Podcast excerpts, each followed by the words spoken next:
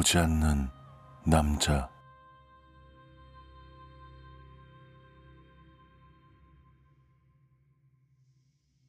어머니가 젊었을 때의 이야기입니다. 시골의 한 여인숙에 수험 공부를 위해 한 젊은 남자가 왔습니다. 바닷가에 자리하고 있는 여인숙이었기에 여름방학 동안 비서와 수험 공부를 겸할 생각이었지요. 집에는 아직 어린 여동생들이 있는 데다 부모님과 조부모님, 하인들까지 잔뜩 있어서 집중이 도저히 안 됐기 때문이었습니다. 모두들 자신에게 거는 기대가 어마어마하다는 것을 알고 있었기에 이 여인수까지 오게 된 것이었습니다. 그의 방은 창문 너머로 푸른 수평선이 보이는 곳이었습니다. 시원하게 바닷바람이 불어오는 기분 좋은 방이었죠. 다다미도 부드럽고 방은 아주 깨끗하게 청소되어 있었습니다. 다다미 8장짜리 좁은 방이었지만 무척 좋은 느낌이었다고 합니다. 그런데 문득 입구에 창호지를 봤더니 벽 쪽에 책상을 두고 공부하고 있는 젊은 남자의 뒷모습이 보이는 것이었습니다. 학생은 무심코 놀랐지만 곧 안정을 되찾고 말을 걸었습니다. 어, 저기, 오늘부터 이 방 같이 쓰게 됐어요. 잘 부탁합니다. 남자는 등을 돌린 채로 잘 부탁합니다. 라고 말할 뿐이었습니다. 학생은 무뚝뚝한 사람이라고 생각했지만 곧 자신도 공부를 해야 하는 입장이라는 것을 떠올리고 창가 쪽에 있는 책상에 앉아서 공부를 시작했습니다. 학생은 한참을 책을 보고 있다가 글자가 잘 보이지 않는 것을 느끼고서야 비로소 해가 졌다는 것을 깨달았습니다. 뒤를 돌아보니 그 남자도 아직 어두운 책상에 그대로 앉아 있었습니다. 저 불 좀 켜도 될까요?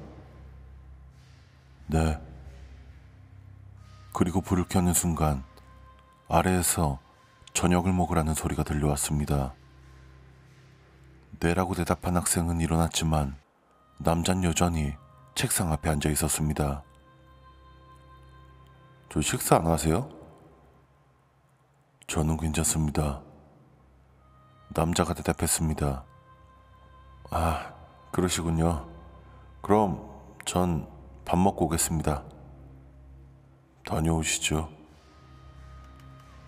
학생은 남자와 조금은 친해진 것 같다는 생각을 하면서 맛있게 저녁밥을 먹었습니다. 학생은 식사를 마치고도 공부를 계속했습니다. 화장실에 가고 싶어져서 일어날 무렵에 학생은 남자가 지금까지 한 번도 일어난 일이 없다는 것에 생각이 미쳤습니다. 하지만 내가 열중하고 있어서 못 봤나 보다. 저 사람도 되게 열심히네. 라고 생각하고 넘어갔습니다. 늦은 밤, 잘 시간이 되어서 이불을 깔았지만 남잔 여전히 책상 앞에 앉아 있었습니다. 안 주무세요? 학생이 말을 걸자 난 괜찮습니다. 라는 대답이 돌아왔습니다. 그럼 전 먼저 잘게요. 안녕히 주무세요.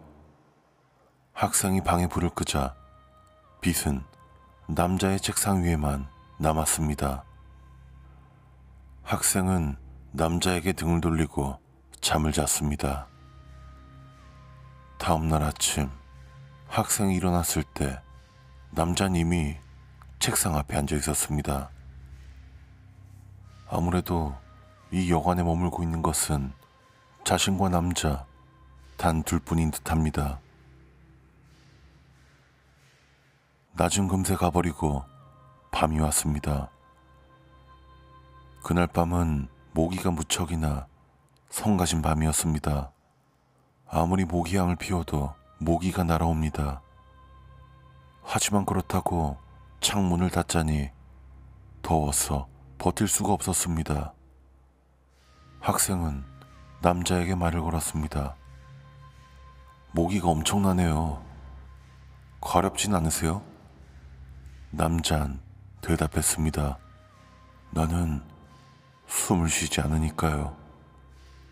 학생은 어 모기는 사람의 숨에 반응한다던가 그런 건가?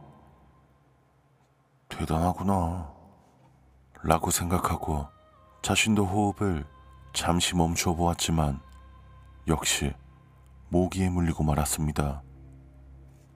그날 밤은 도저히 공부할 상황이 되지 못해서 학생은 잠이나 자기로 했습니다.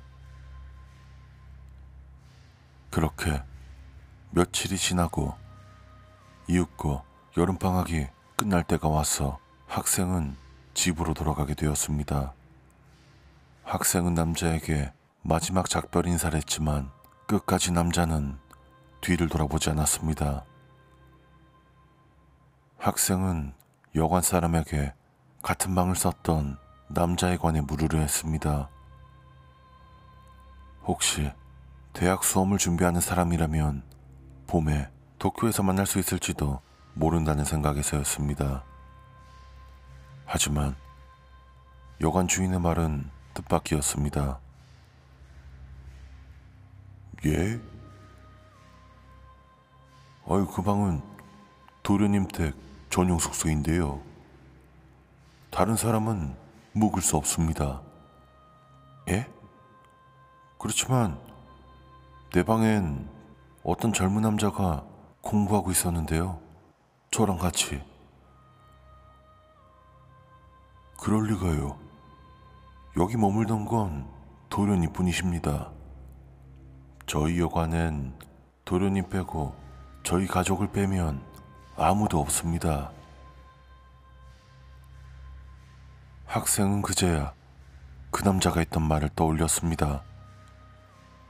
나는 숨을 쉬지 않으니까요. 학생은 당황해서 자신이 머물던 방으로 뛰어 올라갔습니다. 거기엔 아직 남자가 책상을 바라보면서 앉아 있었습니다. 하지만 학생은 남자에게 말을 걸지 않고 조용히 그 여관을 떠났습니다. 그 남자는 살아있는 사람이 아니었던 것입니다. 학생은 그 후 무사히 도쿄의 대학에 합격했다고 합니다.